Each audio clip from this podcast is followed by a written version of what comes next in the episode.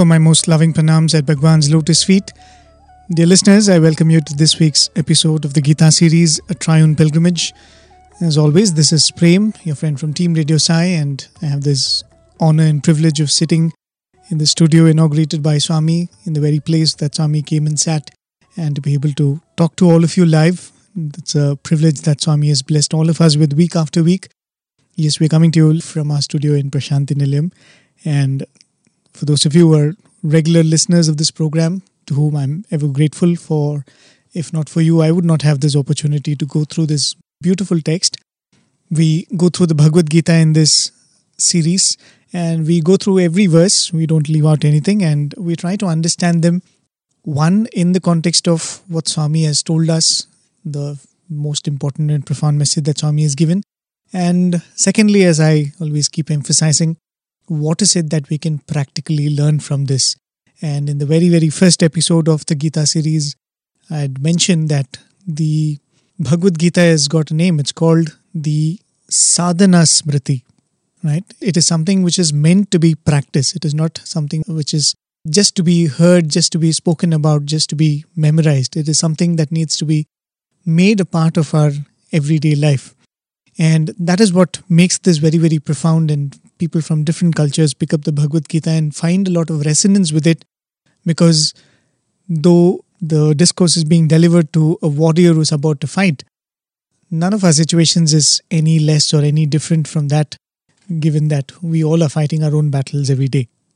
The last week we commenced the third chapter and we just made a beginning. But before that, of course, we completed the brief summary that we had of the second chapter. In fact, last week was the second part of the summary. I spoke about the Sthita Prajna portion, where uh, Arjuna asks this question of how does a Sthita Prajna or a man of constant wisdom carry himself or herself. And that was the last part of the second chapter with summary which we did. Don't worry, I'm not going to do a summary of the summary.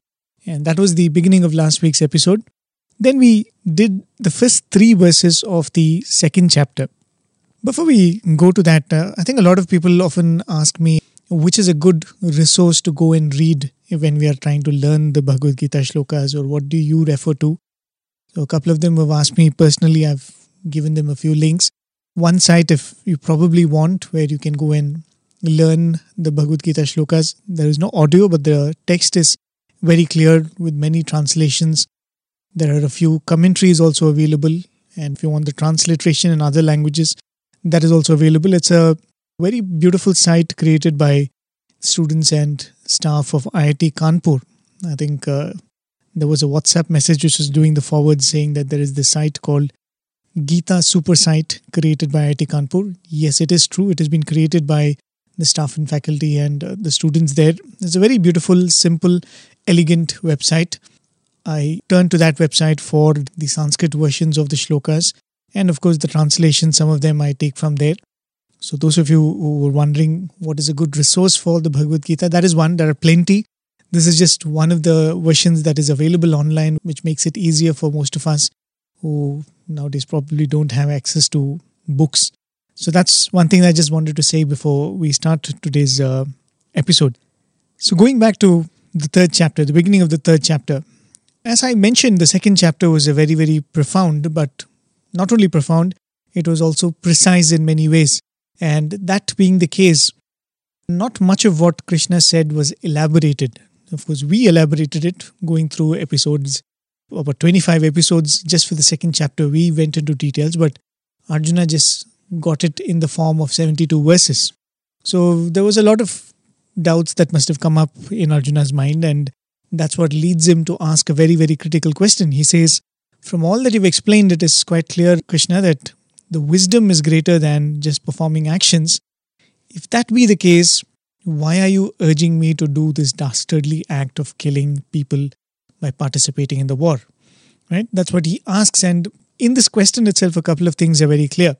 One is Arjuna is still stuck with the idea that he started off with that, that he wants to give up the battlefield, he wants to go away from the battlefield, and he wants to take up sannyasa. Right? So that thought is still predominant in his mind and uh, he's raising it again. The other point is that he has concluded that the act of participating in the war is bad. This might appear like, you know, why am I saying this? Isn't war always bad? Yes, I don't deny that, but of course, we went through how this war in the Mahabharata has come to be and how that justifies the fact that the Pandavas, who are otherwise peace loving, are here to fight the battle. That's the contextual story of the Mahabharata, but even otherwise, the reason why I'm saying that Arjuna is stuck with the idea that the war is bad is that is also an expression of his strong likes and dislikes. The term which we keep going back to, raga and dvesha. He is fixed upon his mind that participating in this war is bad, and he again and again raising the same point. And when Krishna made it categorically clear that to be a sthita prajna is to go beyond raga and dvesha, that is a very important point. That is one thing that uh, Arjuna is revealing here that he has not given up his strong dislike for this act and his strong inclination to take up sannyasa. So Arjuna feels that whatever Krishna spoke in the second chapter suggests that jnana is superior and that karma will lead to delusion and eventually lead to ruin. And all of this seemed to support his initial plan of giving up the battle and taking up sannyasa. So Arjuna feels that, I mean, I agree with whatever you're saying, but every time in between, you seem to be saying that, so you go and fight in the battle, so you take up the Gandiva and go and fight. And in fact, there is one huge chunk in the second chapter where he spoke about the specific duty of Arjuna, where he says that even when we see it from the standpoint of your duty, this is something that you have to do. But of course, he has kind of left out that part completely in his argument, Arjuna. But nevertheless, that is also a point which Krishna made, which is causing all of this confusion. So, one hand, Krishna is saying nothing like jnana, nothing like wisdom. But on the other hand, he says act, he says fight. So that is what is leading Arjuna to ask this question that you're telling me this, that wisdom is greater, but you're also asking me to fight. And uh, the second verse, Arjuna goes on to ask that I told you that I'm confused and you have to give me clarification and you have to give me clarity. But you are confusing me further here by saying that naming both of these things in the same breath. So he says, You are seemingly confusing me. And we spoke about how important it is the way Arjuna has put it as seemingly confusing, saying that it is getting confused in my head, but I'm sure that there is clarity in your end, and that is what Arjuna is seeking. So he says, I'm confused and you're confusing me further. So you decide between the two what is right, and you please tell me what is the right thing that I have to do. And he says, You tell me one thing, don't tell me these two and confuse me even further. In response to that, Krishna says in the third verse of the third chapter, he says, It is not like this is better or that one is better both of these are nishtas. Right? That's the very beautiful word that he uses, and we'll go back to that again even in today's episode. Krishna says there are two nishtas, which means there are two types of committed lifestyles, and both of these are leading to the same goal. He says, Jnana Yogena Sankhyanam, Karma Yogena Yoginam, which means there is the path of jnana for those who have renounced everything, and there is the path of karma yoga for all others who are still in the world performing their actions right so the very beautiful word there of course is the word nishtha he doesn't say there are two paths but he says there are two committed lifestyles and both of which are equally valid and equally capable of taking one to the final goal because that is what arjuna asks he says which of these two is going to lead me to Shreyas or which of these two is going to grant me liberation. And Krishna very, very clearly says these are two paths. It is not like one is better than the other, or I would recommend one more than the other, or we don't know. Krishna might recommend one more than the other, as we will see as we go ahead. And there is a reason for that too. We'll, of course, discuss all of that when we get to that. But Krishna is clearly saying that these are two paths. It is not like this is better than that or somebody who takes up this is more superior. So that's where uh, we completed last week's episode, which was the three verses of the third chapter. We'll go to the fourth verse of the third chapter. As always, I have Brother Sham who has beautifully rendered all of these verses.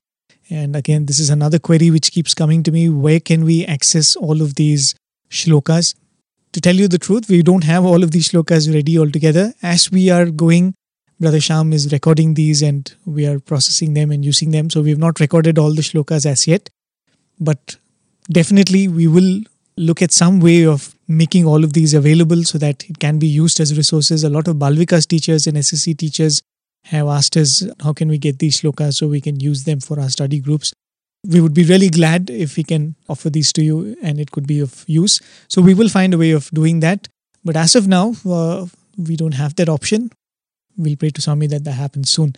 For now, this is the fourth verse of the third chapter, rendered by Brother Sham, one of our alumnus, one of our volunteers who helps us with a lot of Sanskrit chantings and Veda tutors too. So we listen to that as always. After that, I'll give you a brief summary or a brief meaning and then we'll discuss about it. It's a very beautiful and very profound verse. न कर्मणामनारम्भान् नैष्कर्म्यं पुरुषोऽश्नुते न च सन्न्यसनादेव सिद्धिं समधिगच्छति a person does not attain freedom from action by abstaining from action, nor does he attain fulfillment merely through renunciation. So that's the continuation of what uh, Krishna said in the third verse of the third chapter, where he said these are two nishtas, two pathways. Arjuna asked a very, very important question Tell me, what is the path to liberation? And technically speaking, there is nothing that one can do as such to get liberation. Is there any activity we can do, any action that we can perform to get liberation? Actually, there is nothing like that. There is no action that you and I can do and be guaranteed that this action is going to give me liberation. There's a long reason for that. There's a long way. I don't remember if I've already mentioned this in one of the programs, but we'll not go into that. But this is what it is. There is no action that can be performed that can take us to liberation. If you're hungry, the act of eating can satiate your hunger. If you're tired, the act of sleeping or you know just resting for a while can negate that feeling of being tired. But there is no action that removes ignorance and grants wisdom as such. So if there is no action to achieve liberation, why do action at all? Right? That's the question that is propped up in Arjuna's mind. On top of it, doing actions actually binds, as Krishna explained in the end of the second chapter. At best, it can give you a place in heaven, it can probably give you a better birth, but it does not necessarily in any way give you liberation. And if not done properly, it's going to lead you to more and more bondage.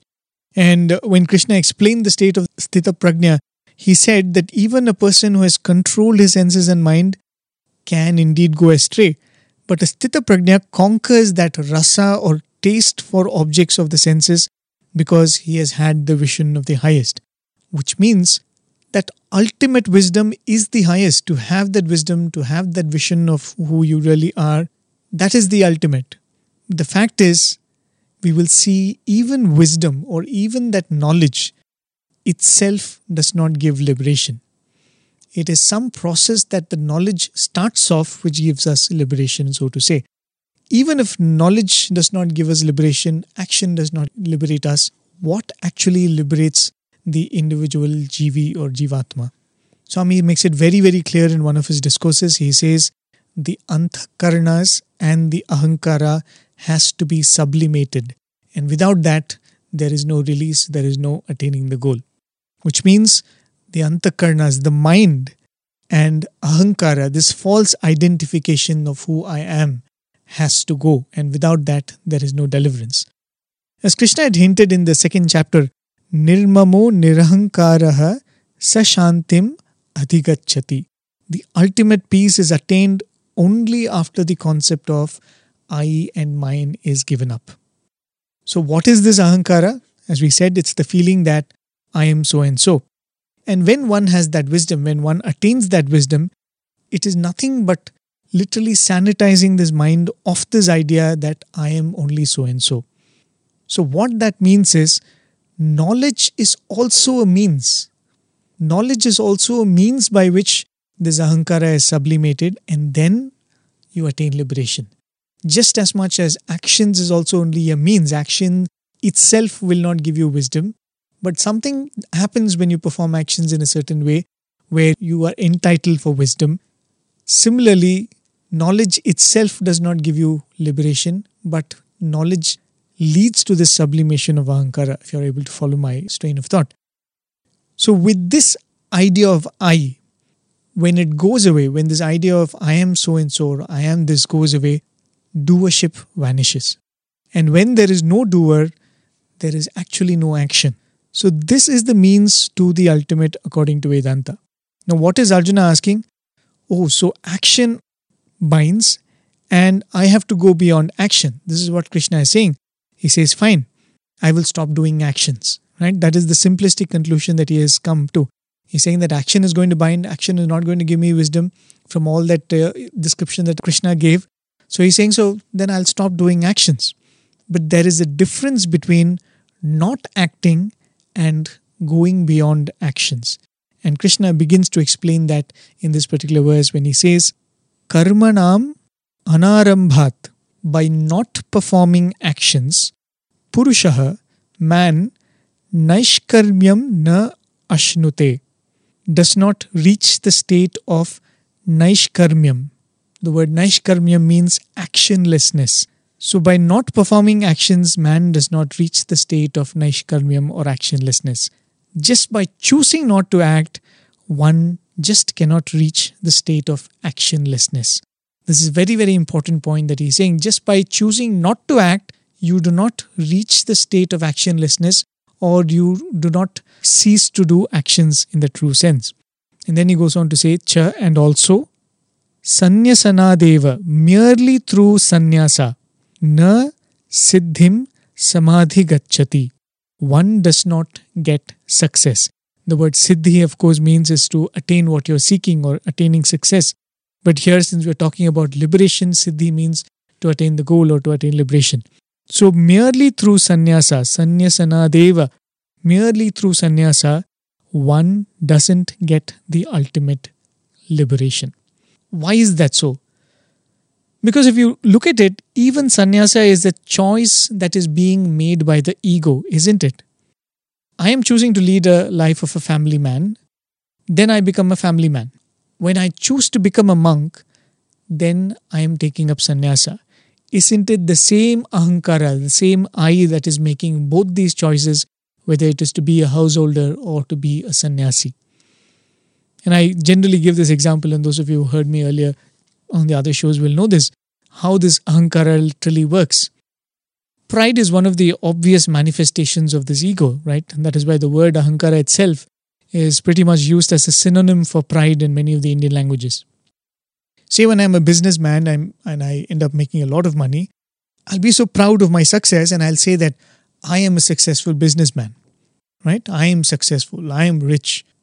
But say I give up everything and I become a monk. Now the same ego will assert itself by saying, I am a spiritual man, I am a sannyasi, I am detached. Unlike these poor fellows who are still caught up in the world and all this uh, power struggle, you know, I am a sannyasi, I've given up all of this we will see that the same ahankara finds a different expression even in the choice which appears like a more noble choice than being a worldly person, right? Because that is the very nature of pride itself. So, whether I'm choosing to be a sannyasi or choosing to be a karma yogi, that choice itself gives me nothing because it is the same ego that is making both the choices. The only difference is that the conditioning of the mind over many lifetimes ends up propelling us to make that particular choice. That is why Krishna said in the previous verse there are just two pathways depending on your interest, meaning both will lead to the same goal. Just choosing one does not give you anything. That is why he uses the word nishtha. It is not a pathway that if you land up there, you're going to reach the goal it has to become a nishtha, it has to be become a commitment, a committed lifestyle, right? If we read this part of the Bhagavad Gita, one thing which I came across, and those of you who've read the other commentators will know, many of the commentators and Bhashyakaras who favor one path, either karma yoga or sannyasa, or you know later you will see even bhakti coming and uh, playing an important role. So most of these commentators who prefer one path over the other would often suggest that after you perfect karma yoga, then you will be led to sannyasa and then you will get jnana, almost suggesting that this state of sannyasa is sort of higher or even a mandatory step in the spiritual path. that you perfect Karma Yoga and then you go to that higher class. So that is one of the things which the commentators often say that, you know, don't worry, you perfect yourself in the worldly life as a Karma Yogi. Then when you have become perfect in that, you will take up sannyasa, right? But if you look at what Krishna has been telling so far, going by what Krishna has explained so far till this point, I think it does not seem so. It doesn't appear like we can come to that conclusion already. Because if you look at it, what is the goal of Karma Yoga itself?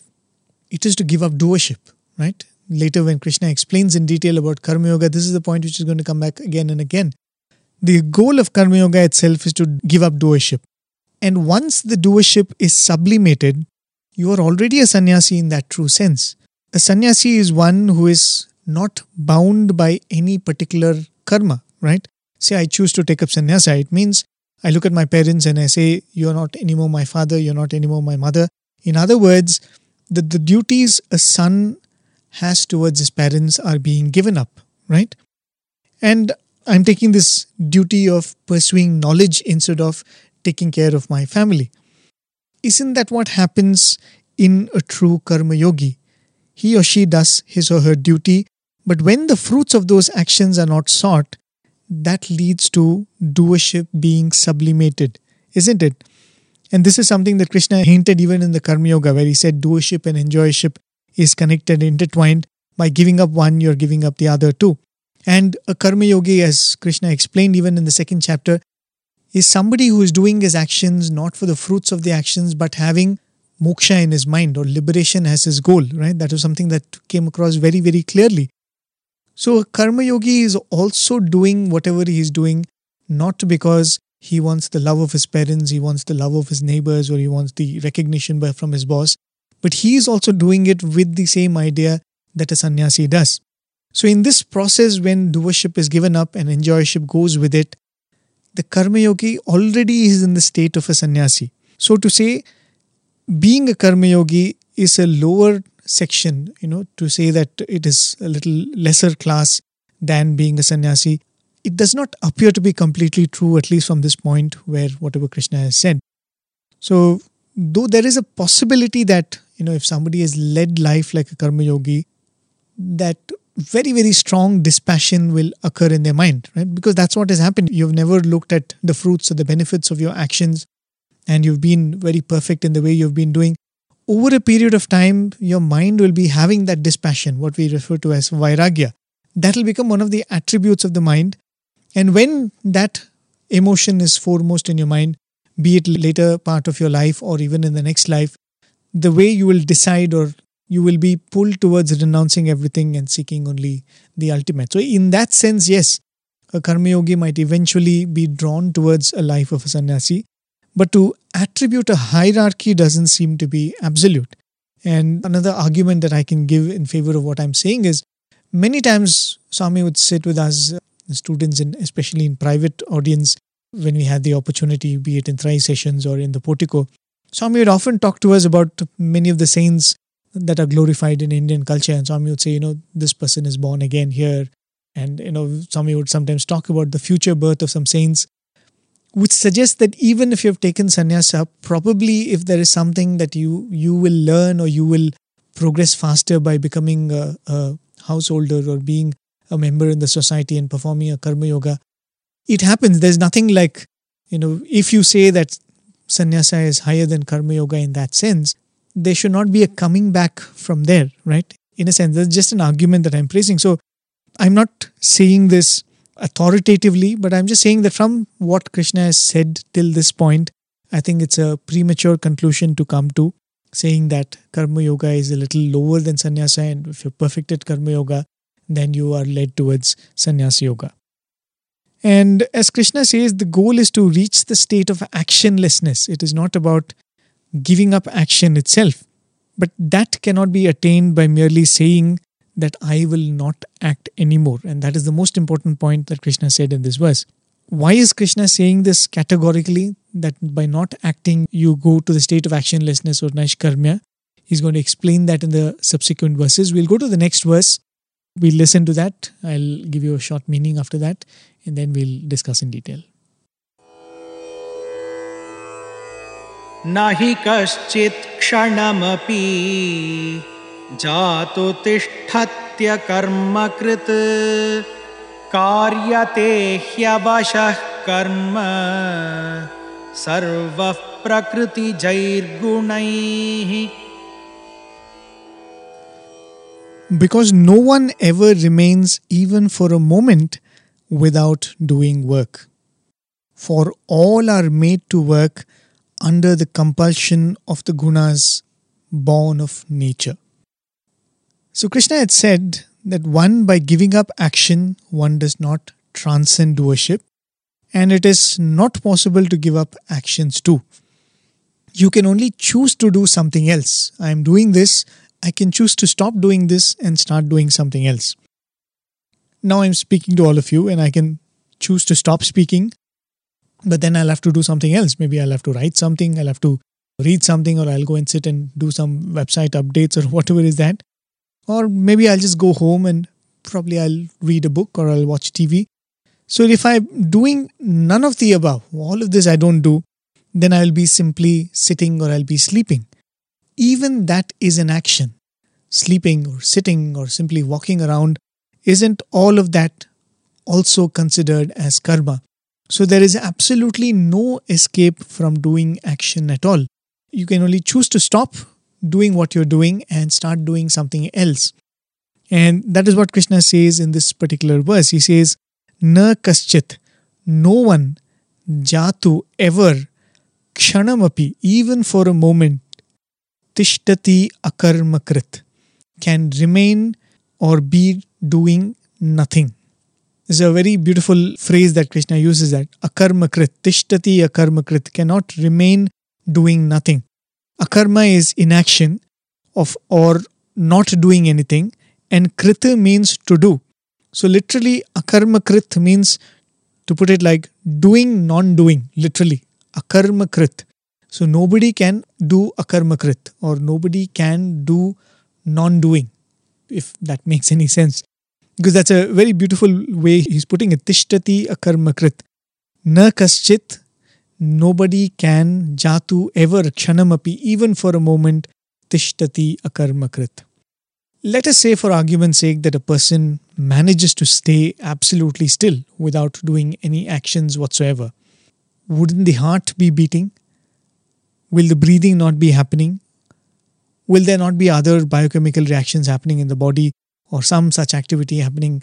Right? This is something which Swami would say. How can you say that you're not doing when so much is happening and uh, as students of science and especially students of chemistry we will know that each one of those reactions which happen in the body if we have to replicate it in a laboratory how laborious a process that is we know what that is and all of that is happening and millions of millions of such biochemical processes are happening in our body even for this simple act of us sitting still in a place so how can we claim that we are not doing anything it is just that when I wish to do something, let us say I want to take up an activity, I use these same processes which are already happening in the body to say, lift my hand or say something through words or walk somewhere and go or do a particular activity, which is a complex mixture of all of these activities that I just mentioned.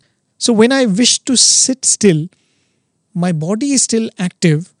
It's just that my limbs are inactive just because I'm not using my hands, just because I'm not using my faculty of speech or even the faculty of sight, it does not mean that I'm not acting. The body is still acting. It's just that when I choose to use my what we refer to as karmendriyas, right? These are all the limbs of action. That's why we use the word karmendriyas, karma indriyas. Jnana indriyas or jnanendriyas are the organs of perception, the sense organs. So these are referred to as karmendriyas. When the body is already active, I am just not using my karmendriyas actively. It does not mean that I am not doing karma. So the means for doing karma are the karmendriyas, and in fact, this word is going to come in the very next verse, I think. The karmendriyas are used for doing what the mind directs. The mind sets itself upon some object or some activity or some achievement and it achieves it through the karmendriyas. Right? That is the whole process by which we go and do an activity. it achieves it through the karmendriyas, the limbs and the sensory organs, and of course the jnanendriyas. So, how does the mind choose what it wants to do? I am choosing to be sitting here and doing this particular work. If someone else is choosing to do something else, yes, the limbs act, the senses cooperate with that, but what makes the mind choose what to do? And this is something we have been discussing in the second chapter too. Again, this shows how the second chapter of the Bhagavad Gita is, in many ways, it's almost like a zipped version of the rest of the Gita. You can see that we'll keep going back to that. And that also shows why Arjuna is asking these questions because these were not elaborated upon in the second chapter, right? The mind may choose to do one thing over the other, but what is it being propelled by? It is being propelled by raga and dvesha, likes and dislikes, or based on what is the role or duty of that person in that particular situation, right? So the mind either decides to do an activity based on its own likes and dislikes, or it chooses to act based on what is the duty of that moment. In fact, if you look at our own lives and how we choose to do things, we will see that we are constantly doing both of this. We are constantly using our likes and dislikes. At the same time, we are also looking at what is the duty that we are supposed to perform at that particular time. So, not every action is necessarily defined by duty alone. Not every action is purely defined by raga and dvesha alone. It is easy to say that we negate our likes and dislikes and do our duty, but what has brought us to a particular situation and made this particular activity our duty? We are born in a certain family, we are born as someone's daughter, we are born as someone's son, or we are in a situation where we have become the father of the house. So, what has brought us to that particular situation? And what makes us like something more than the other, what makes us dislike something more than the other. If you look at both of these, you will be led back to what are the attributes of the mind or what are the vasanas of the mind, or in other words, what are the gunas of the mind, right? What is the nature of the mind is what dictates likes and dislikes, and through a very complex process of rebirth and reincarnation, you are put in a situation where a certain duty becomes what you have to do. So, for both of this, it is the nature of the mind which is responsible, right? Let us say that uh, you know you have a family, you earn for them. That way, you are performing your duty. But what profession do you take up is based on your likes and dislikes. Someone wishes to join the army, someone wants to be an artist. Both are performing their duty, but the likes and dislikes are also in operation. So, what we choose to do in life, be it raga and dvesha or what is based on our duty, both of this are at the play at the same time, and both of this are being dictated by the nature of the mind. And that's what Krishna explains in the second line of that particular verse, the fifth verse of the third chapter. He says, Karyate hi avashaha, forced to act helplessly. Avashaha means helpless or without having a say is forced to act, karyate karma. Who is being forced to act? Sarvaha, everyone is in this state where they're being forced to act in a certain manner. And who forces one to act? Prakatir Jaihi, through their inherent nature, Gunaihi, through their gunas. Right? So Krishna explains that everyone is acting and everyone is acting helplessly because they are being dictated by their gunas and by their prakriti. In fact, Krishna makes this very clear here. This is also going to be another question that Arjuna will ask that I'm being dictated, but how do I overrule that? Because without overruling what is being dictated in the mind, we will never be able to get somewhere, right? We have to go beyond that.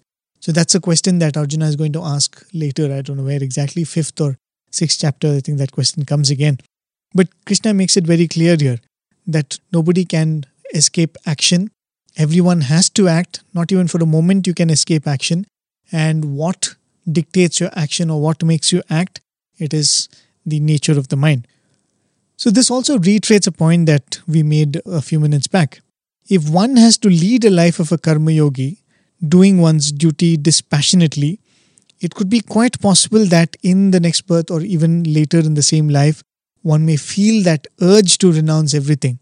And where does that urge come from? Because that vairagya has now become part of one's nature and that now dictates raga and dvesha. Raga and dvesha does not have to be looked at as a negative couplet all the time, right? You could even have raga for the right things, you could even have dvesha against the bad things, right? So when you say that the Vairagya is now dictating your Raga and Dvesha, instead of going after worldly achievements, now the mind looks for higher peace. The mind looks for the truth. The mind looks for more meaning in life, right? Or it starts seeking silence and peace. In fact, if you look at it, even the worst person will have these desires deep in their heart. There's nothing like we overcome these desires or we don't have these desires. All of us certainly have this. In fact, uh, you know, there are a lot of people who come to the ashram for the first time, a lot of people whom we get to meet. The first few days in the ashram, they're completely bowled over by the whole atmosphere and they say, oh, it's so peaceful here, it's so calm here. Is there any way we can get a job here and we can settle down here? Oh, it is so wonderful. I think it's because we all inherently have that craving for peace and a calm and you know meaningful life. And when we have an opportunity and we come across that, instantly we kind of crave for that. But if you look at it, most of these people will when they go back and they get back to their lives, they forget about it and they go back to their own rat race of the corporate world. Not to say that it is a wrong thing, it is just that, yes, this desire also is there, but there are other desires which tend to overrule this desire which is just propped up in their mind. But this is not to say that all of us who have stayed here in the ashram, like me, my brothers and sisters who have chosen to be in the ashram, you know that one choice is enough and now we are done for we are going to reach liberation. That is not the point that i'm trying to make. In fact even if you choose to lead a silent life you have to lead a silent life. Just by choosing to lead a silent life i don't think it's not done.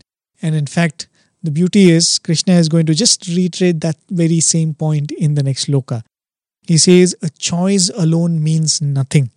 Because arjuna is saying that all i have to do is make a choice either to fight or run away from here and become a sannyasi. A choice alone does not define anything, right? That's what Krishna is going to explain clearly. And Krishna is trying to make Arjuna see that point that it is not about choice, it is not about the external attributes, it's something deeper. And we will listen to the next verse, the sixth verse of the third chapter. It's again a wonderful verse where Krishna makes this very clear. And we will discuss about this why this verse in many ways is actually more relevant to us than in Arjuna in a certain sense. We'll first listen to the verse and then we'll discuss about it. कर्मेन्द्रियाणि संयम्य य आस्ते मनसा स्मरन् इन्द्रियार्थान् विमूढात्मा मिथ्याचारः स उच्यते He who, retaining the organs of action, sits thinking of the sense objects in mind, he of deluded understanding is called a hypocrite. Once again, it is very important to remember that this entire discourse was being delivered towards the fag end of the Dwapara. And this particular statement is, as I said, so much more applicable to the present times than probably the times of Arjuna, because Arjuna would have seen sages like Vyasa and Durvasa and all of these great sages who are true sannyasis and true sages in that sense. So when uh, Krishna is talking about a fake sannyasi, so to say, I don't think Arjuna would have been able to relate to that, and all of us will be able to relate to that much better. And I remember uh, once when Swami's students were singing a particular Telugu song in Swami's presence, that was a time when a lot of these old compositions that Swami had written and composed were being uh, resurrected by the students. It's not that nobody was singing them, but we as students would not probably sing them because most of these would be tongue twisters in Telugu. So there was a time when we were learning all of these songs and we were trying to present them in front of Swami. And there was this one particular song which is very beautiful, which goes Jagamulla Nedi Natakambud Adintuvuga, which means you are the one who is enacting or who is staging this entire drama of this world. And in that, there is this one particular line which goes Donga Sanyasulaku Duramauduve, which means for fake sannyasis or for those who pretend to be sannyasis, the line goes that you distance yourself. Right? This is Swami's own words. And uh, this same song, when Swami sings in different occasions, he might change these words a little here and there. So when the students were singing this particular song, this debate came up that you know it's okay for Swami to say Donga Sanyasulu, but we are young students. Can we use this word would it be uh, taken as being very rude? Will Swami be upset with it? Because sometimes Swami would be very particular that, you know, Swami can say it, but we should be very careful of how we express. So they thought that, you know, maybe this has to be toned down a little. And I don't recall, but they used a different word instead of dunga. Dunga means thief or someone who is a fraudster, right? So Dunga Sanyasula Kudur that word Dunga was changed into something which gave the same meaning but a little more politically correct or you know a little more less harsher word was used. And when the song was sung in front of Swami and literally Swami stopped the boys from singing and Swami said, Why did you change it? Sing it as Dunga Sanyasula Kudur Right? Because it's the same message, it's the same message which Krishna gave, the particular verse that we just heard. This is what Krishna is saying it. This is not to throw any aspersions on anyone saying that some people are like that. No, that's not the whole idea. The emphasis is on the point that what you do, where you are, what you wear, and what you eat are important, but they alone do not decide what you are, and hence that does not decide whether you're in the right direction. In fact, if you go back to the Srimad Bhagavatam, there is a very beautiful description of how the Kali Yuga will be. And one of the descriptions about that is, which keeps coming, is this external nature being different from what is a person inside will be coming in different different forms. He'll say just by wearing a sacred thread, one person thinks that he's entitled to be called a Brahmin. Just by you know, speaking well, somebody thinks that he's a scholar. So a lot of these descriptions which reiterate this very point that it is not about the external, there's something about what happens in your mind or in the attitude. So Krishna says in this particular verse that we went through, Ya karmendriyani samyamya, one who has controlled the karmendriyas, aste smaran, but sits and thinks of indriyarthan, objects of the senses, sa vimudhatma, he is deluded and mithyacharaha uchyate and is called a hypocrite. I think that's a very, very beautiful word, Sanskrit word for the English term hypocrite. Mithyacharaha.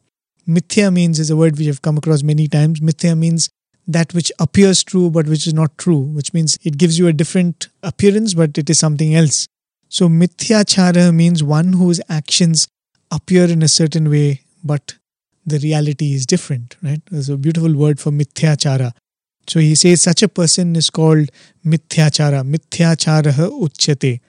In the context of Arjuna, who's been telling that he wants to go away to the forest and become a sannyasi, what is the guarantee that Arjuna will be sitting in Padmasan in the forest after giving up all of this and not be thinking of the unfairness that was met to him and his brothers by Duryodhana and his brothers? Maybe Arjuna will not be thinking of comforts and sense pleasures, but will he not be thinking of revenge? Will he not be thinking that I was being treated unfairly and my wife was treated badly, my mother was treated badly? What is the guarantee that sitting there he will be not thinking of these things? Arjuna and his brothers have lived for 12 years in the forest and they've lived in very, very poor circumstances. So, in that sense, they've gained a lot of self control over their body and over their mind. They've lived in, in a lot of ceiling on desires, if you could put it that way. So it is not that they have not led a life like that, but they did not stop thinking about the battlefield, they did not stop thinking about revenge. So it is not that just by choosing to go away, one can ensure that the mind does not think of such things, right? Simply by taking sannyasa and leaving the battlefield in a moment of dispassion, Arjuna will not get moksha because one may appear to be a renunciant, but the mind may be doing something else. So, naishkarmya or actionlessness is not merely sitting without doing anything, it is a mental state too. Isn't that why Arjuna asked about the nature of a sthita prajna, but Krishna only spoke about the sthita prajna's attitude? Right? That is what happened. Arjuna asked about the nature of a sthita prajna, but what Krishna spoke was the attitude because what is external is not as important as what is internal. So, even to be able to sit and think of higher knowledge or meditate or contemplate on God to a certain extent, raga and dvesha or your likes and dislikes have to be controlled. That's why we had gone through the beautiful analogy that Swami gives of a lamp in the center of the house. and the windows are open and when the senses are stirred, the mind will be distracted and after the whole sequence of dhyayate vishayan pumsa sangaste shupajayate etc etc and all of that happens the senses are stirred because of raga and dvesha right? Let us not conclude that krishna is against sannyasa. Let us not conclude that uh, krishna is against the sannyasi. I think even that would be a very very premature conclusion to come to.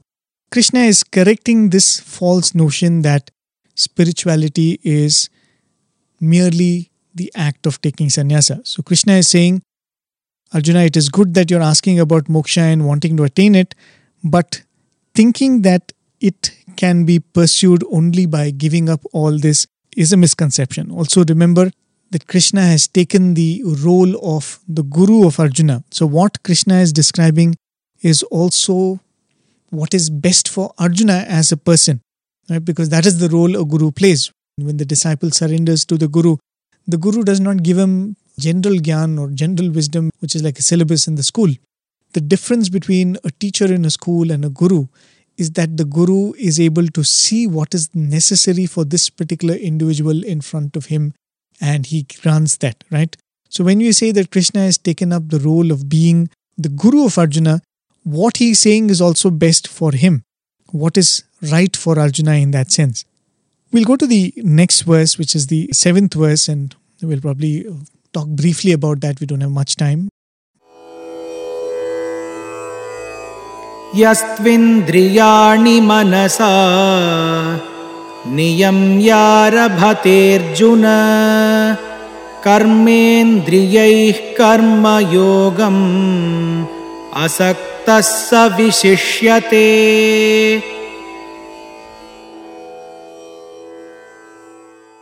But, O Arjuna, one who engages in Karma Yoga with the organs of action, controlling the organs with the mind and becoming unattached, that one excels.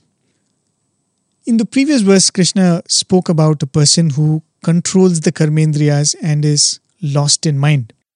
Not only is this about sannyasa, it is also about getting the idea totally wrong, as we just discussed by just doing what the other person does, just by imitating the external traits of the other person, you cannot claim to be in the same level. I saw a sannyasi wearing an awkward dress and I saw him sitting down with a benign smile on his face and looking very calm and peaceful. So, can I dress the same way? Can I sit in the same manner, imitate the same posture and the same expression? Do I become a sannyasi that way? You might become a sannyasi in the term of people calling you a sannyasi, but it will not take you any sooner to the goal. In fact, it may even distance you, as we saw in that song that Swami has written, Dunga Sanyasulaku Duramauduve. So, in this verse, Krishna is saying the karmendriyas have to be controlled. There's no doubt about that. But it is not completely not using them. He gives the right order or the approach to this whole idea. He says, Tu, whereas, Yaha, one who Indriyani Manasa Niyamya controls the senses and the mind, or could even be told as controls the senses through the mind or the intellect. Right? This particular phrase can be interpreted in both those ways. Indriyani Manasa Niyamya controls the senses through the mind. Arabhathe takes to Karma Yoga Amasaktaha to be unattached and to have Karma Yoga karmendriyahi, through the karmendriyas or the organs of action, sa vishishyate, such a person is far superior.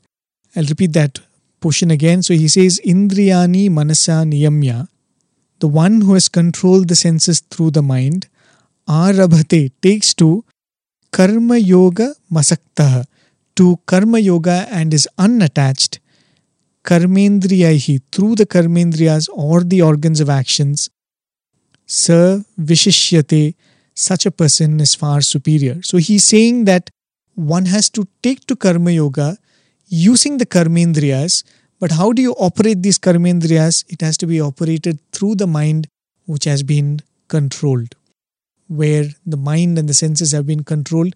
With that kind of a mind frame, you use your Karmendriyas or the limbs of your feet and your hands and all of that and perform Karma Yoga.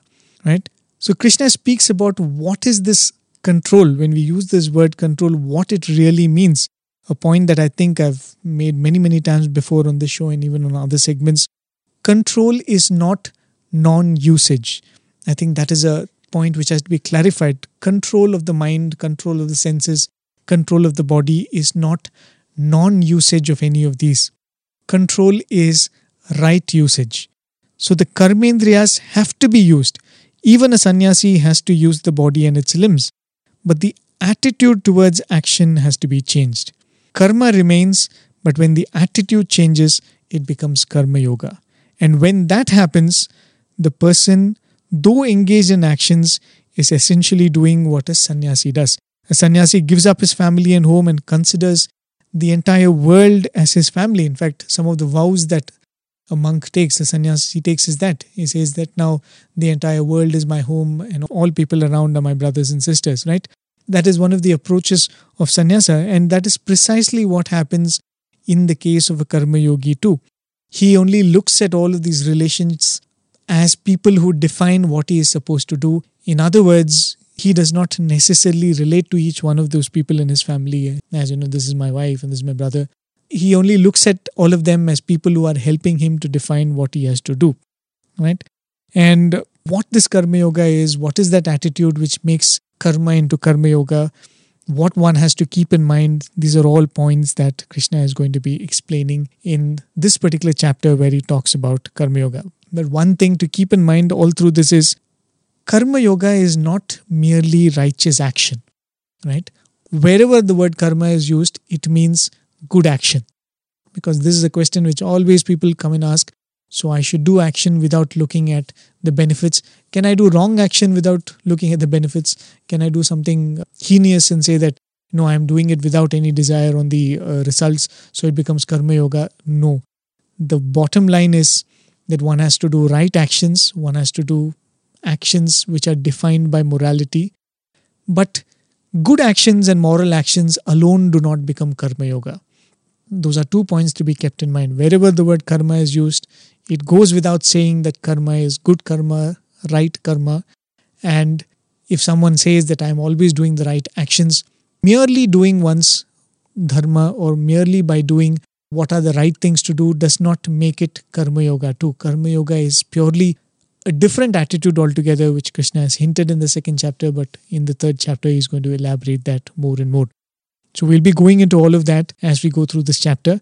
With this, I conclude this week's episode.